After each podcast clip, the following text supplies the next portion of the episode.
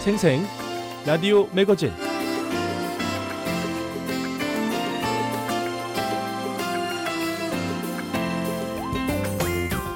청취자 여러분 안녕하십니까? 미국 수도 워싱턴에서 보내드리는 VOA 방송의 생생 라디오 매거진 장량입니다. 이번 주 미국 라스베거스에서 개막한 세계 가전 IT 전시회 CES 2019가 연일 화제입니다. 150여 개 나라의 제품이 참여하고 180만 명이 운집하는 상당한 규모의 행사인데요. 제품마다 인공지능이 활용되지 않은 게 없고요. 세련된 모양새는 기본입니다.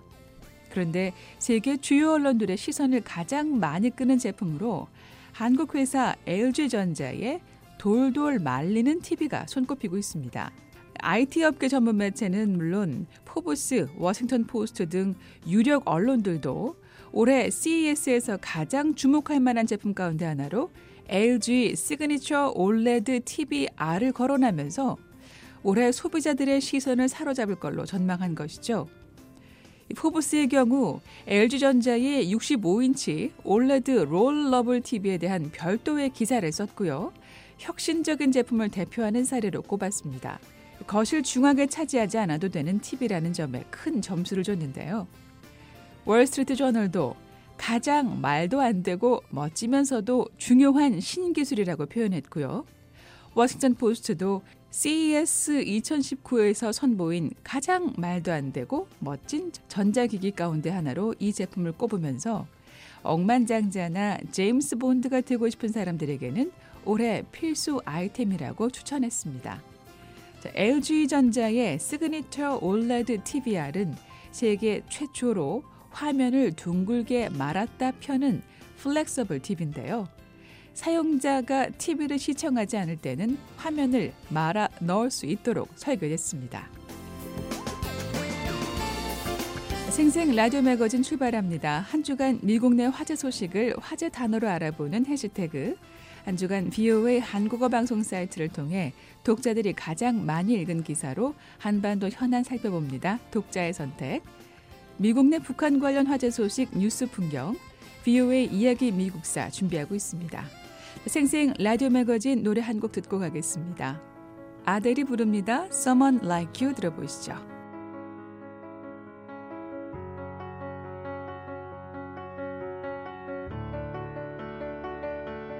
I heard that you're settled down, that you found a girl and you're married now.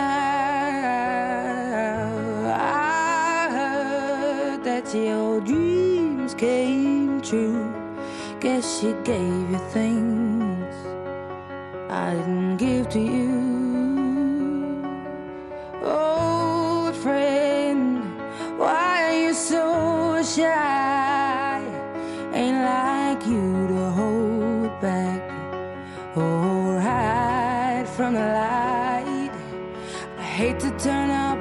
The blue uninvited, but I couldn't stay away. I couldn't fight it. I had hoped you'd see my face and that you'd be reminded that for me it isn't over. Never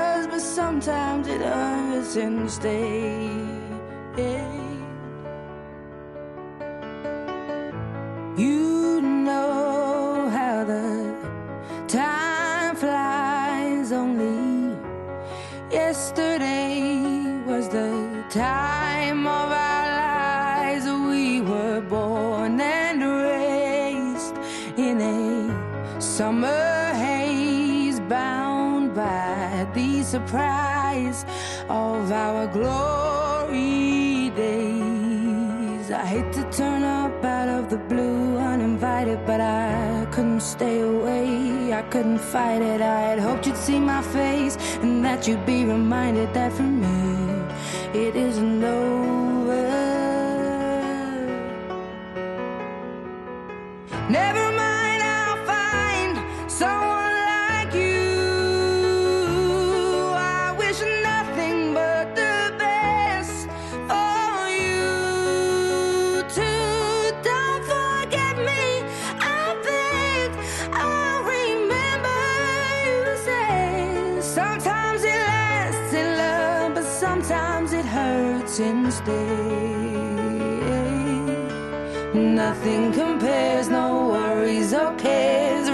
and mistakes, their memories made. Who would have known how bittersweet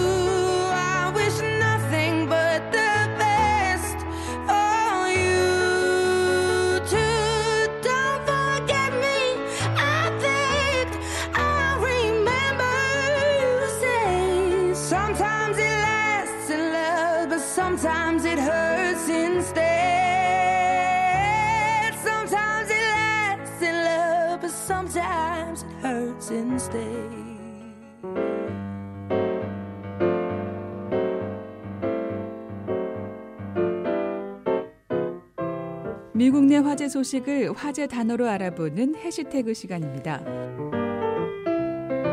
첫 번째 해시태그입니다. 암 사망자. 미국에서 흡연율 감소로 암 사망자가 지난 25년간 4분의 1 넘게 감소했다는 연구 결과가 나왔습니다.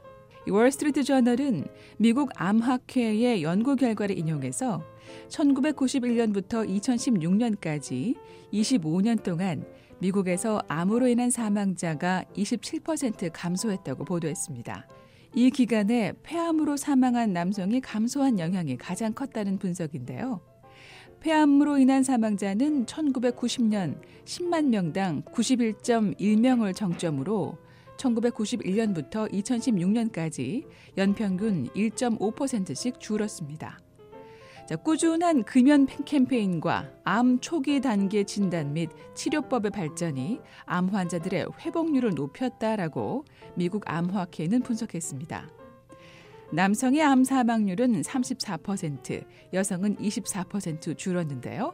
역시 흡연율 차이에 따른 겁니다. 이런 가운데 비만이 새롭게 해결해야 할 과제로 떠올랐는데요. 미국 암학회의 감시정보 서비스 전략 책임자는 조사 기간 내 자궁 내막암이 늘어난 걸로 나타났다면서 약 60%가 비만 때문에 발생한 것이라고 말했습니다. 흡연이 암 사망의 주요 원인으로 지목됐던 것처럼 비만이 늘면서 암 발병률에 미치는 비만의 영향은 더 커질 걸로 전망했습니다.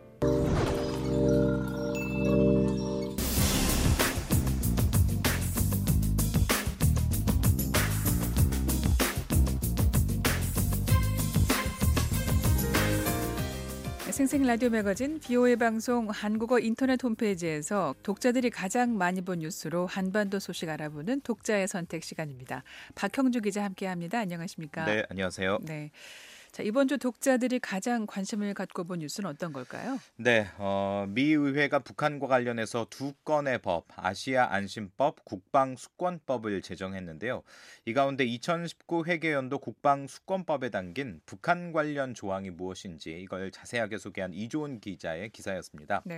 해마다 나라가 당면한 국가안보 문제와 국방 정책 어, 먼저 국방 수권법, 이거 영어로는 National Defense Authorization Act, 줄여서 NDAA라고 부른다고 합니다. 네. 그러니까 한마디로 말하면 미국의 안보, 국방, 정책 또 국방 예산 지출을 총괄적으로 다루고 있는 법이라고 할 수 있는데요. 네. 해마다 이 나라가 당면한 국가 안보 문제 그리고 국방 정책을 명시하고 그에 따라서 예산 규모를 책정하는 1년짜리 한시법입니다. 네. 국방 정책하고 예산을 다루는 법인 만큼 뭐 주한미군 관련 조항이 또 주목을 많이 받았겠죠. 네, 그렇습니다. 어, 주한미군 규모를 2만 2천 명 미만으로 감축하는데 국방 예산을 사용하지 못하도록 했습니다. 네. 현재 한국에 주둔하고 있는 미군은 약 2만 8천 명 정도입니다. 네. 어, 이 조항을 추가한 루벤 갈레고 민주당 하원 의원에 따르면 정규 교대 근무와 훈련 등으로 인해서 주한미군 규모는 어, 2만 8천 명에서 2만 3,400명 사이로 왔다 갔다 하는 그런 상황이라고 음. 하는데 네. 이런 점을 감안해서 주한미군을 2만 2천 명 아래로 이 감축해서는 안 된다 이렇게 이제 규정을 하고 있습니다 이 법에서요. 네, 그러니까 아무리 적어도 2만 2천 명은 있어야 한다라는 얘긴데요. 네, 자, 쉽게 말하면은 트, 어, 트럼프 대통령이 주한 미군 감축이나 철수에 관한 결정을 독자적으로 내리지 못하도록 한 거네요. 네 결국은 그런 효과가 있습니다. 네. 이 조항은 지난해 5월 중순 싱가포르 미국 정상회담을 앞두고 주한미군 철수 문제가 불거진 가운데 나왔습니다. 예. 어, 갈레고 의원은 당시 VOA에 동맹국들에 대한 안보 유지 목적 외에도 트럼프 행정부가 북한과의 협상에서 이 주한미군 감축을 협상 카드로 사용할 수도 있다라는 우려 때문에 네. 이 조항을 넣었다라고 설명을 했습니다. 네. 국방수권법에 따르면요. 주한미군을 2만 2천 명 미만으로 감축하려면 국방장관은 한국, 일본과의 상의는 물론 이런 변화가 국가 안보 이익에 부합하고 또 영내 동맹국의 안보를 중대하게 훼손시키지 않는다. 이런 점을 의회에 입증을 해야 합니다. 네. 자, 북한 핵 문제와 관련해서는 어떤 내용이 있나요? 어, 법 제정 60일 이내에 북핵 프로그램 현황 보고서를 제출하도록 한 조항이 포함됐습니다. 네. 어, 미북 비핵화 협상이 어느 정도 진전됐다고 판단하기 위한 기준을 설정하기 위해서 의회는 먼저 북핵 역량을 제대로 알고 있어야 한다는 건데요. 음. 어, 북한의 핵, 탄도미사일뿐만 아니라 생화학 무기를 포함한 그러니까 모든 대량 살상 무기의 위치, 또 보유량, 작동 상태, 그리고 관련 연구소나 개발, 생산 시설 현황을 총체적으로 이 보고서에 기술을 해야 합니다. 네. 또 미북 합의가 이루어진 뒤에 밟아야 할 절차까지 명시하고 있다고요? 예, 합의 도출 60일 이내에 보고서를 제출하도록 요구하고 있는데요. 네. 앞서 언급한 북핵 역량 보고서에 명시된 내용을 기준으로 이 북한의 대량 살상 무기 프로그램에 어떤 변화가 있는지 최신 동향 보고서를 의회에 제출하도록 했습니다. 네. 그러니까 그 앞서 제가 설명해 드린 그 보고서는 지금 현재 북한의 핵 역량에 대해서 의회에 보고를 해야 된다고 하- 한다면 네. 지금 말씀드린 어, 그 보고서는 북한이 이제 취한 비핵화 조치를 세부적으로 의회에 공개하라 이런 의미가 되겠습니다. 네. 어, 북한이 검증 가능하게 폐기하고 영구적으로 불능화했거나 또 해외로 반출한 핵무기, 탄도미사일 개수, 관련 시설 위치, 그리고 북한에 남아있는 핵 탄도미사일 규모 등 어떤 변화가 있었는지 보고서에 상세하게 기술을 해야 되는데요. 네. 이 보고서는 또 90일마다 이 새롭게 작성이 돼야 합니다. 네. 자, 미북 합의부터 북한이 취한 조치까지 의, 의회가 감독하겠다는 의지가 담긴 것 같은데요. 네, 그렇습니다. 자, 다음 소식 좀 보겠습니다. 어, 탈북자를 구출하고 정착을 지원해온 한국계 영국인이 최근 영국 왕실의 공로 훈장 수상자로 선정됐다는 조은정 기자의 보도입니다. 네. 탈북자들을 지원하는 미국 비정부기구 링크의 박석길 한국 지부장. 탈북민과 북한 주민들의 인권을 위해 일한 공로로 지난해 12월 29일 영국 국가 공로 훈장 MBE 수상자로 선정됐습니다. 바로 주인공은 탈북자들을 지원하는 미 비정보 기구 링크 유명한 곳이죠. 네. 어, 이곳의 박석길 한국 지부장이라고 합니다. 네. 탈북민과 북한 주민들의 인권을 위해 일한 공로로 지난해 12월 29일 영국 국가 공로 훈장 어, MBE 수상자로 선정이 됐다고 합니다. 네. 어, 박석길 지부장이 BOA와 인터뷰를 했는데요. 네. 영국 왕실에서 북한 인권 그리고 북한 사람들의 자유, 탈북 난민에 대해서 생각하고 있다라는 것이 큰 힘이 된다라고 얘기를 했습니다. 네. 또 올해의 목표도 자유를 열망하는 수많은 탈북자들을 안전하게 탈출시키는 것이라고 밝혔습니다. 네. 이 영국 국가 공로 훈장 MBE가 민간인들에게 주는 훈장이더라고요. 네, 그렇습니다. 자, 이 박석 길 박석길 지부장이 탈북이 갈수록 어려워지고 있다라는 우려를 하던데요. 예, 김정은 정권 들어서 탈북민을 처형하고 또 국경 감시를 강화하면서 나타난 현상으로 북한 탈출에 드는 경비가 어, 만에서 2만 달러까지 높아졌다라고 설명을 했습니다. 예. 과거 김정일 시대랑 비교를 해보면 이게 10배에서 많게는 20배까지 음. 비용이 더 늘어났다고 합니다. 그러니까 네. 그만큼 탈북이 쉽지 않다라는 그렇죠. 얘기겠죠. 네. 특히 북한이 국경 경비대를 재편하고 철조망을 보강하거나 감시 카메라를 설치 하는 등 이 탈북자를 감시하는 그 시스템도 강화됐다라고 밝혔는데요. 네. 음, 직접 이 박 지부장의 이야기를 잠시 들어보겠습니다. 옛날에는 이렇게 국경 정비대한테 뇌물을 좀 주고 이렇게 건너 나올 수 있었다면 이제는 그 뇌물도 나오기가 어려워지고 그러면서 뇌물이 비싸지고 좀 더 높은 사람을 알고 있어야 된다든지 뭐 몰래 이제 중국 전화기로 그 북한 내부에서 그 바깥 세상에 전화하는 것도 더 잡으려고 하고 네. 자, 그런데 이렇게 국경을 넘어서 중국에 도착하더라도 힘든 삶이 기다리고 있지 않습니까? 네, 그렇습니다. 뭐 중국에서 탈북자들의 처지는 뭐 국제 인권 단체나 여러 보고서를 통해서 자세히 공개된 적이 있죠. 네. 박 지부장은 북중 국경을 넘는 것뿐만 아니라 중국에서 숨어 지내는 탈북자들도 역시 어, 위험한 상황에 놓여 있다 이렇게 이야기를 했습니다. 네. 하지만 이런 악조건에서도 북한을 탈출하려는 움직임은 계속 이어지고 있다고 박 지부장은 말했는데요. 지난해 9월까지 한국에 입국한 탈북자는 800여 명으로 김정은 집권 첫 해인 2011년 탈북자 2,700명에 비하면 3분의 1이 조금 넘는 수준입니다. 네. 하지만 링크의 경우는 역량이 강화되면서 지난해 탈북자 326명을 한국으로 구출했다고 하는데요. 네. 이거는 2017년보다 두배 이상 많은 숫자라고 합니다. 네. 어, 2004년 한국계 미국인 청년들이 만든 링크는요. 현재 17개 국가에서 300개 소규모 단체를 조직해서 어, 탈북자 구출에 필요한 그 자금을 모금하는 활동을 펼치고 있습니다. 네. 자, 독자의 선택 함께하고 계십니다.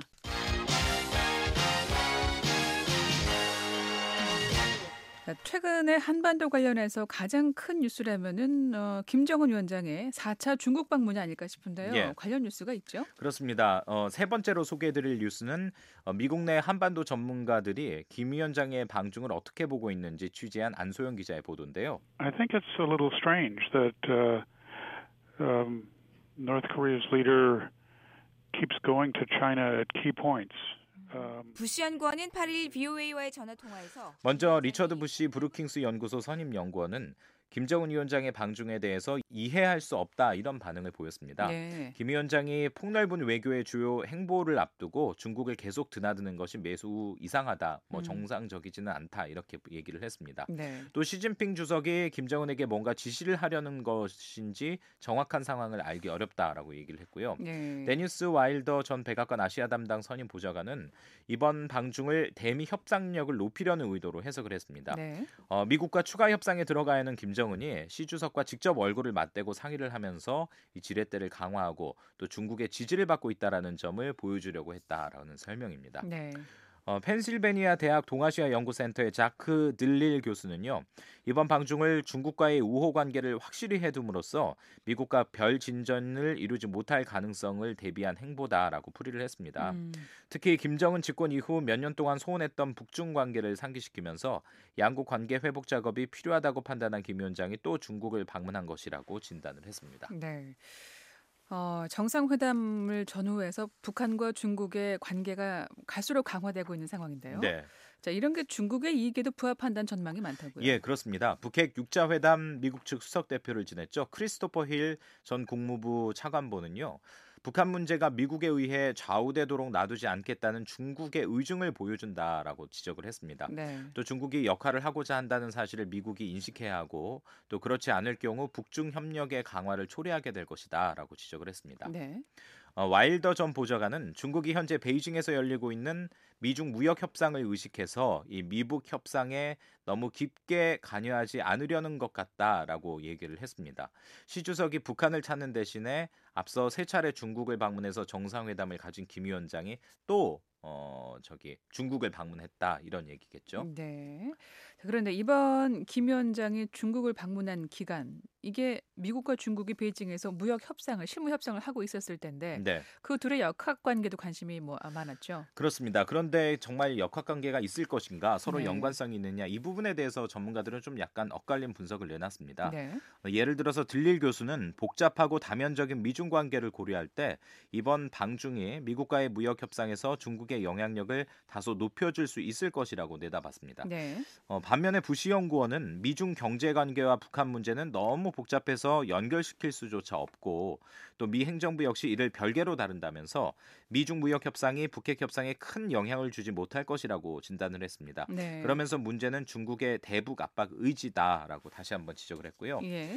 어, 중국이 지난해 후반기 수준의 대북 압박을 가한다면 북핵 협상에 도움이 되겠지만 중국은 쌍중단이 실현된 현재 상황에서 한국의 대북 정책에 꽤 만족하고 있어서 그런 역할을 어, 이번에는 하려 하지 않을 것이다라는 그런 전망도 내놨습니다. 네. 그런데 중국하고 북한이 이번에는 정상회담 이후 이틀이 지나서 회담 결과를 발표했네요. 네, 그렇습니다. 정상회담은 8일에 했었죠. 네. 그런데 10일 이틀 지나서 중국과 북한 관영 매체가 일제히 회담 결과를 보도했습니다. 네. 어, 잠시 좀 정리를 해보면요. 시 주석은 회담에서 한반도 평화와 비핵화 실현을 위한 북한의 조치를 일단 긍정적으로 평가하고 관련국들이 대화를 통해서 문제를 해결해야 한다 면서 남북 관계 개선, 미북 정상회담의 개최와 성과를 지지한다라고 얘기를 했습니다. 네. 또 그러면서 중국은 어, 한반도 평화와 안정을 수호하고 한반도 비핵화와 지역의 항구적인 안정을 위해서 적극적이고 건설적인 역할을 하겠다 이 부분을 강조했습니다. 네. 음, 김 위원장은 한반도 비핵화 목표를 건지하고 싱가포르 미북 정상회담에서 이룩한 공동 성명을 성실히 이행하며 대화를 통한 평화적 해결을 추구하는 북한의 기본 입장에는 변함이 없다 이렇게 얘기를 했고요. 예. 특히 어, 2차 미북 정상회담에서 국제사회가 환영할 만한 성과를 거두기 위해 노력할 것이다라고 음. 얘기를 했습니다. 네. 어, 또, 음, 두 정상은 북중 수교 70주년을 맞아서 양국 간 교류와 전략적 소통을 강화하겠다 이 부분도 합의를 했다고 합니다. 네. 한편 북한 조선중앙통신은 김정은 위원장이 시진핑 주석에게 편리한 시기에 북한을 공식 방문할 것을 초청을 했고요. 네. 시 주석이 초청을 흔쾌히 수락하고 그에 대한 계획을 통보했다라고 보도를 했습니다. 어, 그럼 시진핑 주석의 방북 일정도 공개됐나요? 어, 그런데 중국 외교부가 그 부분에 대해서는 조금 말을 아끼는 그런 분위기입니다. 네. 구체적인 내용이 나오면 발표할 것이 다라고만 말을 했는데요. 일부 언론에서는 7월 26일이 한국 전쟁 휴전 협정 65주년이라고 합니다. 그래서 이때 북한을 방문할 수도 있다 이런 전망도 내놓고 있습니다. 네. 자, 독자의 선택 함께 하고 계시는데요. 어, 이탈리아 주재 북한 대사관이죠. 조성길 대사 대리가 잠적한 걸로 알려진 것도 큰 관심을 모으고 있어요. 네, 이건 역시 많이 본 뉴스인데요. 마지막 소식으로 전해드리겠습니다. 네. 어, 조성길 이탈리아 주재 북한 대사 대리의 잠적 사건. 어, 이것은 정상국가 지도자 이미지를 모색하고 있는 김 위원장에게 큰 타격이 될 것이다라고 이제 미국 언론들이 보도를 했는데요. 네. 어, AP통신은 북한 고위급의 망명은 미국과 한국과 외교를 추구하며 자신을 지정학적 플레이어로 만들어가려는 김 위원장에게는 무척 당혹스러운 사건일 것이다라고 분석을 했습니다. 네. 그리고 2016년 북한에서 어, 한국으로 망명한 태용호 전 주영 북한 공사의 음. 말을 인용해서 네. 이 잠적한 조성길 대사가 북한에서 외교관 집안에서 태어난 엘리트라고 합니다. 네. 태영호 공사의 말에 따르면 이 조 대사 대리의 아버지 그리고 어, 장인어른도 북한에서 외교관으로 활동했다 이렇게 전하고 있습니다. 네. 워싱턴 포스트도 이번 사건은 전례 없는 외교로 국제사회에서 합법적 지도자로서의 위상을 모색했던 김 위원장에게 굴욕적인 일이다라고 보도를 했고요. 네. 그러면서 북한 당국은 탈북에 매우 민감하고 그래서 정권의 충성심을 보이는 일부 계층에만 해외 여행을 허용하고 있다라고 얘기를 했습니다. 네. 어, 월스트리트 저널 역시 고위급 인사의 탈북, 북한 정권의 큰 타격이다라면서 이런 사건은 정권에 대한 평양 엘리트 계층의 충성심에 의문을 제기한다라고 얘기를 했고 네. 특히 이번 사건이 싱가포르 공동 성명 이행을 놓고 미북의 대화가 교착 상태에 빠진 상황에서 발생한 점이 흥미롭다라고 얘기를 했습니다. 네. 자, 이번 사건이 어떻게 처음 공개된 건가요? 예, 처음에는 지난 3일이었죠. 한국 국가정보원이 국회 정보위원회 브리핑을 하면서 공개가 됐습니다.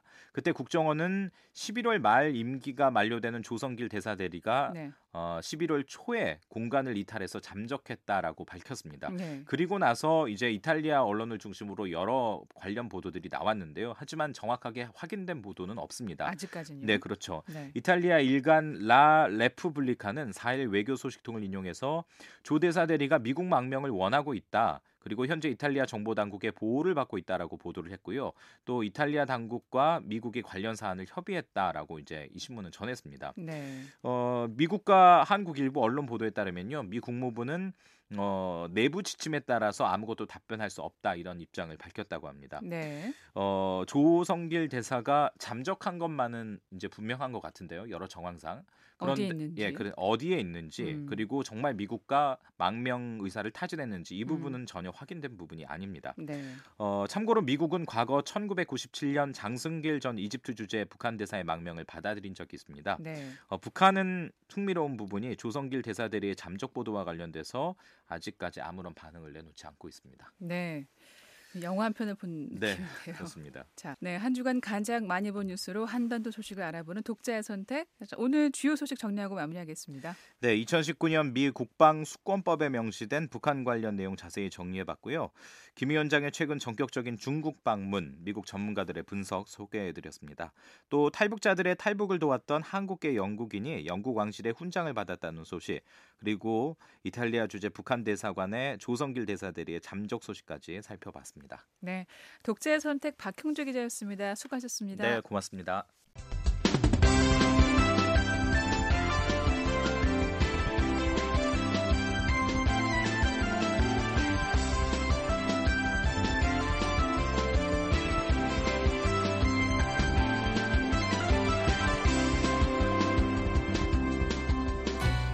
노래 한 곡 듣고 가겠습니다. 호텔 캘리포니아.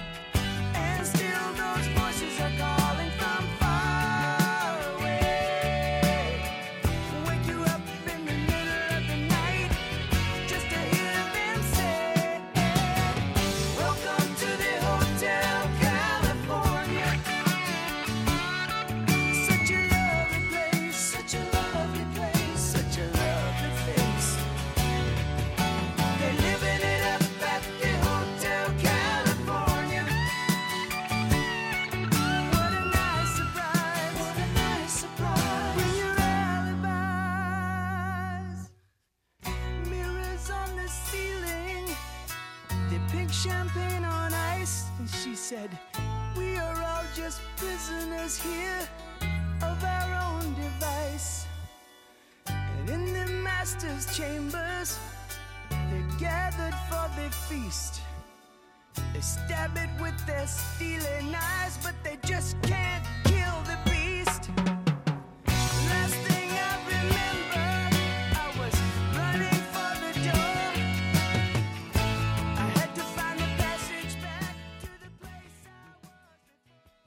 생생 라디오 매거진 한 주간 북한 관련 화제성 뉴스를 전해드리는 뉴스 풍경 시간입니다. 한국에서 탈북민 청소년들의 영어 교사로 활동하고 있는 미국인 목사 부부가 있습니다. 당초 2년 계획으로 시작한 이들의 사역은 올해로 5년째 접어들고 있는데요.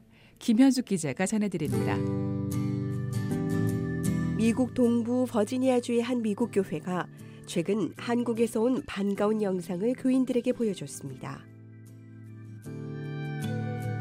바람이 참 좋은 날이면 창가에 기대 앉아 음, 교실에 남겨둔 추억 이 영상에는 올해로 5년째 인연을 맺고 있는 미국인 영어 선생님 부부에 대한 탈북민 청소년들의 감사와 그리움이 담겼습니다. 시절 너무 그리워져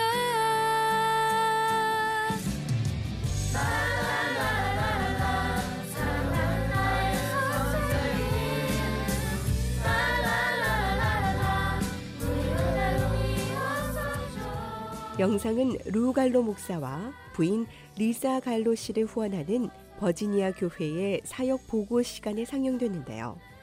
영상을 지켜본 미국인 학생들은 자신들과 같은 또래로 힘든 시간을 겪었던 탈북민 학생들의 변화된 모습에 감동을 받았다고 말했습니다.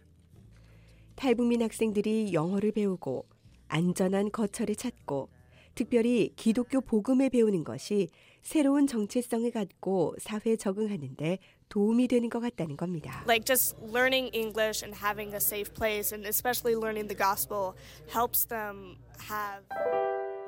갈로 목사 부부는 가족과 후원자들을 만나기 위해 1년에 한 번 고향으로 돌아옵니다. 약 3주간 휴가 기간의 절반은 탈북민 학생들의 이야기로 채워지는데요.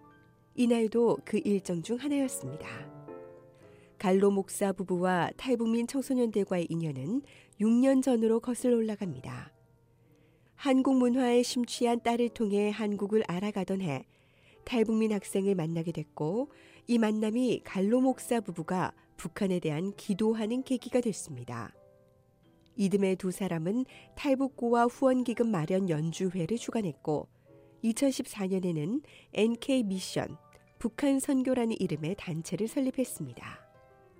같은 해 10월 부산에 있는 탈북민 대안학교인 장대현 학교를 방문했을 때 이곳이 자신들의 사역지가 될 것임을 알았다고 지난 2016년 VOA와의 인터뷰에서 말했습니다.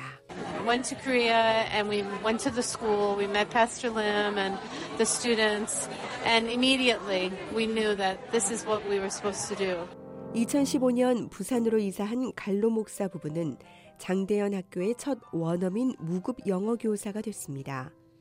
이 학교의 20여 명의 탈북민 학생들은 현재 4명의 미국인 영어 교사를 통해 매일 정규 과목과 1대1 과외 수업으로 영어 교육을 받고 있습니다. 갈로 목사 부부는 방과 후 수업과 주말 영어 교실도 열며 선교 활동을 벌여왔는데요. 각종 자료로 다양한 미국의 문화와 자본주의 시장 경제를 가르치기도 했습니다. 2017년에는 고등학교 졸업반 학생들이 직접 데리고 미국을 여행했습니다. 당시 VOA와 한 학생의 인터뷰 내용입니다. 고등학교 갔을 때 별로 학교가 커 보이진 않았던 것 같은데 안에 들어가니까 되게 크더라고요. 어, 그리고 학생들도 진짜 여러 다양한 학생들도 있고 딱 대학교 같은 분위기였어요. 탈북민 청소년들이 과거의 충격과 기억으로 힘들어하는 모습을 보며 이들을 마음으로 입양했기에 가능했던 일이었습니다. 북한 내에서뿐 아니라 탈북 과정, 그리고 중국과 한국 등지에서의 사회적 고립감 등 늘 외로움에서 벗어나지 못하는 학생들에 대한 안타까움도 컸습니다. there's a series of different versions of her being alone. So, North Korea, how she felt alone. Then in China, a whole different circumstance, but felt alone. Then in South Korea, same thing, feeling alone. So, no matter where she was, she faced this struggle of loneliness. Then, when she got to the school, there, 지난 there 4년간 하루도 쉬지 않고 탈북민 학생들에게 영어를 가르쳐온 갈로 목사 부부는 학생들의 변화를 지켜봤습니다. 학생들을 hard worker, 즉 열심히 일하는 사람이라고 말하는 리사 갈로 씨는 한 탈북 학생이 2년 반 만에 중학교와 고등학교 검정고시를 통과하고 대학교에 진학해 했다고 말했습니다. 리사 씨는 이런 기회조차 얻지 못하는 청소년들이 북한에는 많지만 하루 한 끼 식사가 문제였고 하루하루 생존하는 게 문제였던 아이들이 지금은 자신의 미래의 모습을 계획하고 꿈꾸고 있다고 말합니다. 갈로 목사 부부는 자신들의 변화도 경험하고 있습니다. 목표로 삼았던 영어 교육이 학생들과 함께 살아가는 소통으로 의미를 더하면서 생긴 변화입니다. So much more. So much so more. much more. So learning English is not the end, it's not the goal. E- English is just a it's a means Right. to be able to connect with them and uh, and talk with them and 진정한 소통으로 신뢰를 쌓았고 이를 통해 학생들은 자신감과 함께 치유를 경험하게 된다는 설명입니다. 이런 여정들은 갈로 목사 부부에게 배움의 시간이 됐습니다. They teach me a lot. When we were having the end of the year, I said to my students, you know, I came here four years ago to teach you, but I feel like you've taught me so much, you know. So we learn a lot from them as well, and just their their work ethic, you know. 여러분을 가르치러 왔지만 여러분이 나를 가르친 것 같다고 말했다는 리사 사모는 학생들의 배움에 대한 자세에서 많은 영감을 얻었다고 말했습니다. 리사 사모는 장대원 학교의 역할과 자신들의 일은 인권이나 종교로만 국한할 수 없는 사람에 대한 일이라고 강조하며 이전에는 이런 사실을 깨닫지 못했다고 설명했습니다. 그러면서 바로 이것이 미국인들이 자신들을 꾸준히 후원하는 이유라고 말했습니다. there are more people supporting us not because it's us but because of what we're doing doing the work with north korean refugee students and so forth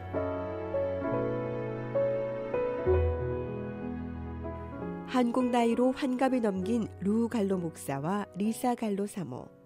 루 목사는 4년 동안 체중이 30kg이나 줄고 더 건강해졌다면서 한국에서 산낙지도 먹어봤지만 번데기는 별로 좋아하지 않는다며 우스갯소리를 합니다.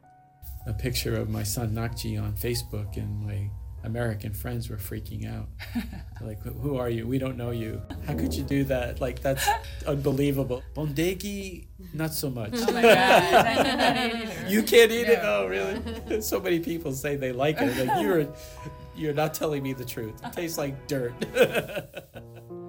리사 씨는 한국전 참전 용사인 삼촌 그리고 유창하게 한국말을 하며 한국의 예술대학에 진학한 딸을 둔 만큼 한국과의 인연이 깊습니다. 그러나 두 사람은 늘 미국에 있는 가족이 그립다고 말합니다. Um, my father is suffering from Alzheimer's, so uh, my mom is, you know, caring for him, and you know their needs are great, and I'm very far away, and so I feel constantly like a bad daughter because I can't. 알츠하이머 병에 걸린 아버지를 돌보지 못하는 못난 딸로 10여 명이 넘는 손주들과 놀아주지 못하는 할아버지로 그리고 때로는 말이 통하지 않는 한국에서 외로움을 느끼지만 갈로 목사 부부는 이 일을 멈추지 못할 것이라고 말합니다. 2년 계획으로 시작했던 곳에서 선교의 소망을 품게 됐기 때문입니다. 갈로 목사는 올해부터 장대현 학교 수업을 줄이고 지역의 다른 수업을 포함해 서울에 있는 대안학교인 여명학교와의 협력 프로그램도 앞두고 있습니다. 한국어 공부에 전념하는 것도 빼놓을 수 없는 계획인데요. 학생들과 한국말로 더 깊이 소통하고 싶기 때문입니다. 지난 4년 동안 하루도 빼놓지 않았던 한반도 통일에 대한 기도도 한국말로 할 수 있겠지만 무엇보다 기독교 목사로서 꿈꾸는 것이 있습니다. My my prayer is that before I die that I can preach the gospel in Pyongyang.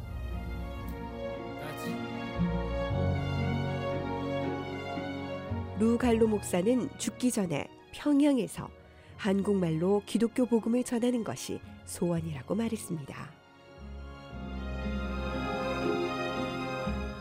생생 라디오 매거진 김현숙입니다. 생생 라디오 매거진 이제 한 순서 남았습니다. 미국의 역사를 재밌게 드라마로 들어보는 시간이죠. VOA 이야기 미국사 김미옥 기자가 엮었고요. 해설의 조원우 이은경입니다.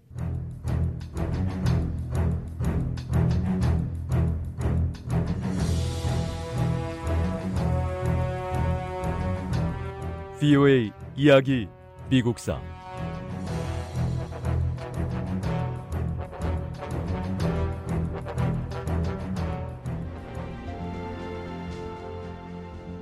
남부 사람들은 에브러햄 링컨 대통령의 노예 해방 선언에 대해 분노했습니다.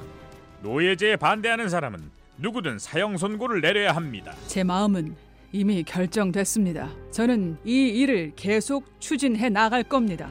1863년 새해 첫날 마지막 방문객이 돌아간 뒤 링컨 대통령은 노예 해방 선언서의 서명을 시작했습니다.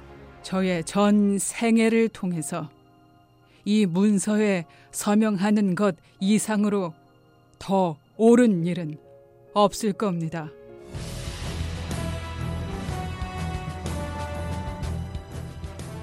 VOA 이야기 미국사 제 27부 미국의 남북 전쟁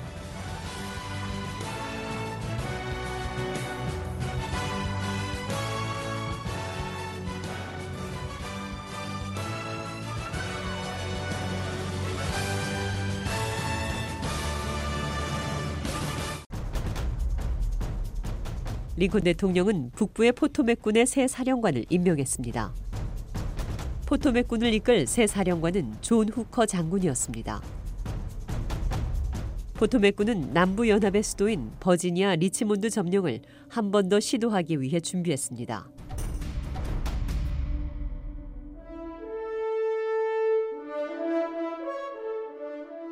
존 후커 장군은 13만 명의 군사를 지휘했습니다. 병사들은 훈련이 잘 돼 있었고요.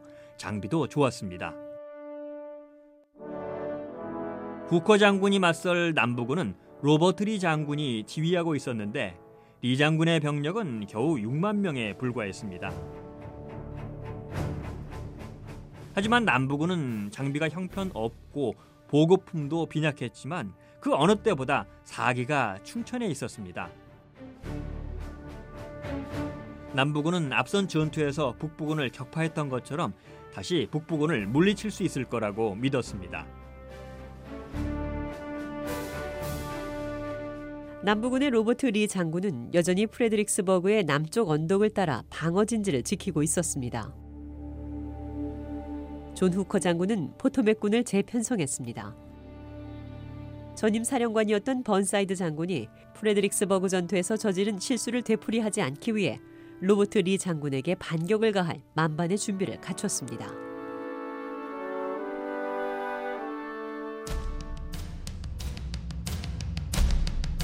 우리 병력의 반은 로버트 리 장군의 전면에 배치하고 나머지 병력은 리 장군의 배후로 이동한다. 만약 로버트 리 장군이 우리와 맞서 싸우려 한다면 프레드릭스버그에 있는 포토맥군이 공격에 나설 거다.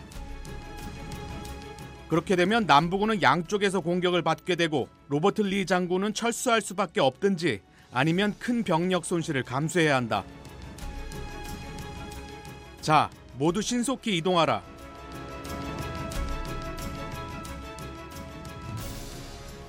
존 후커 장군은 로버트 리 장군의 전선 끝을 지나서 남부군의 배후로 돌아갔습니다.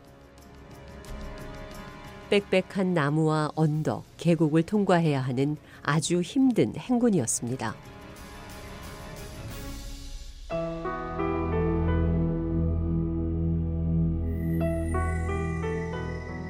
어휴, 남부군 배후에 도착하기도 전에 이렇게 지쳐버렸으니 당최 싸울 수나 있을지 모르겠습니다.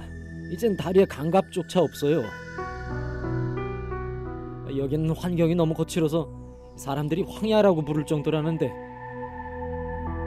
정말 너무 힘듭니다. 그래도 힘을 내야겠죠. 이새 사령관이 오셨으니 우리도 지난번에 프레드릭스버그에서 남부국 녀석들한테 당했던 걸 몇 배로 갚아주자고요.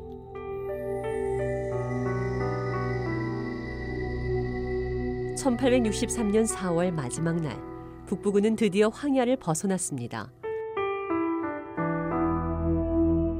병사들은 넓게 트인 대지로 나갈 수 있게 됐습니다. 존 후커 장군은 이 작전에 만족했습니다. 모든 일이 계획대로 잘 진행되는 듯 보였습니다.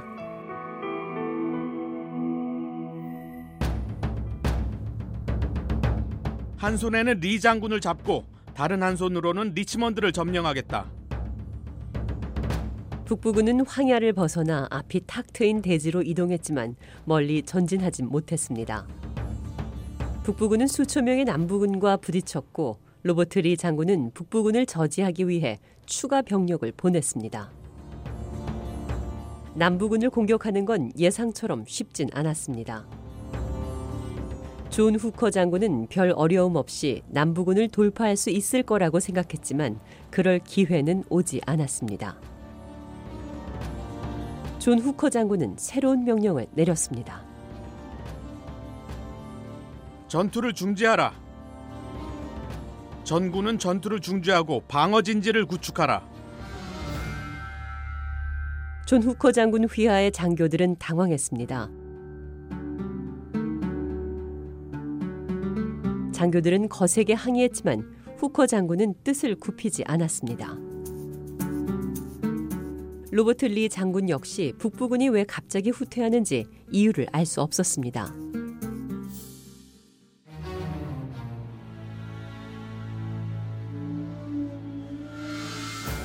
로버트 리 장군을 반드시 내 땅에서 싸우게 해야 한다.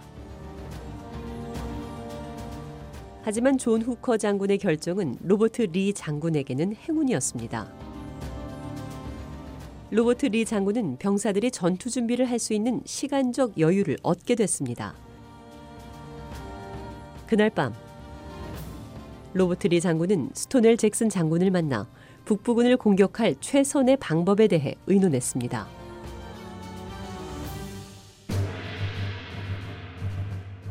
북부군은 중앙은 강력하지만 오른쪽은 해볼 만합니다. 적들의 배후를 우회한다면 승산이 있습니다. 물론 지금 당장 14,000명의 병력으로 존 후커 장군과 맞서야 하고 만약 스톤웰 잭슨 장군이 목표 지점에 도착하기 전에 북부군이 공격해 온다면 과연 막아낼 수 있을지 걱정입니다. 지금으로선 아무것도 장담할 수 없지만 모든 걸 운명에 맡기겠습니다.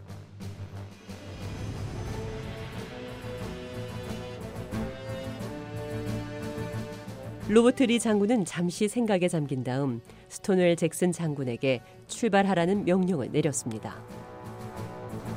스톤웰 잭슨 장군의 병사들은 다음 날 아침 출발하기 시작했습니다. 북부군은 남부군이 이동하는 걸 지켜보고 있었습니다. 존 후커 장군은 로버트 리 장군이 철수하는 거라고 생각했습니다. 스톤웰 잭슨 장군이 북부군의 배후에 도달하기까지 반나절이 걸렸습니다. 스토넬 잭슨 장군은 병사들이 진지를 구축하는데 몇 시간을 보낸 뒤 저녁 7시를 기해 공격을 감행했습니다. 남부군의 예상대로 북부군의 우측 부대는 공격에 대비하지 못했습니다. 남부군 병사들이 뒤쪽 숲속에서 갑자기 뛰어나오자 북부군은 맞서 싸우기는커녕 믿을 수 없다는 듯 자신들의 눈을 의심하며 우왕좌왕했습니다. 수많은 북부군 병사들이 목숨을 잃거나 다쳤고 수천 명이 도망쳤습니다.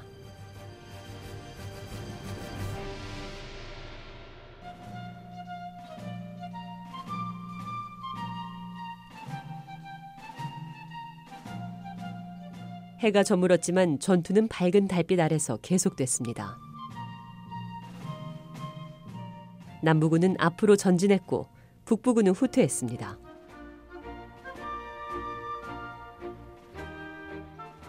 스토넬 잭슨 장군은 말을 타고 전장을 누비며 병사들을 격려했고 계속 전진할 것을 명령했습니다.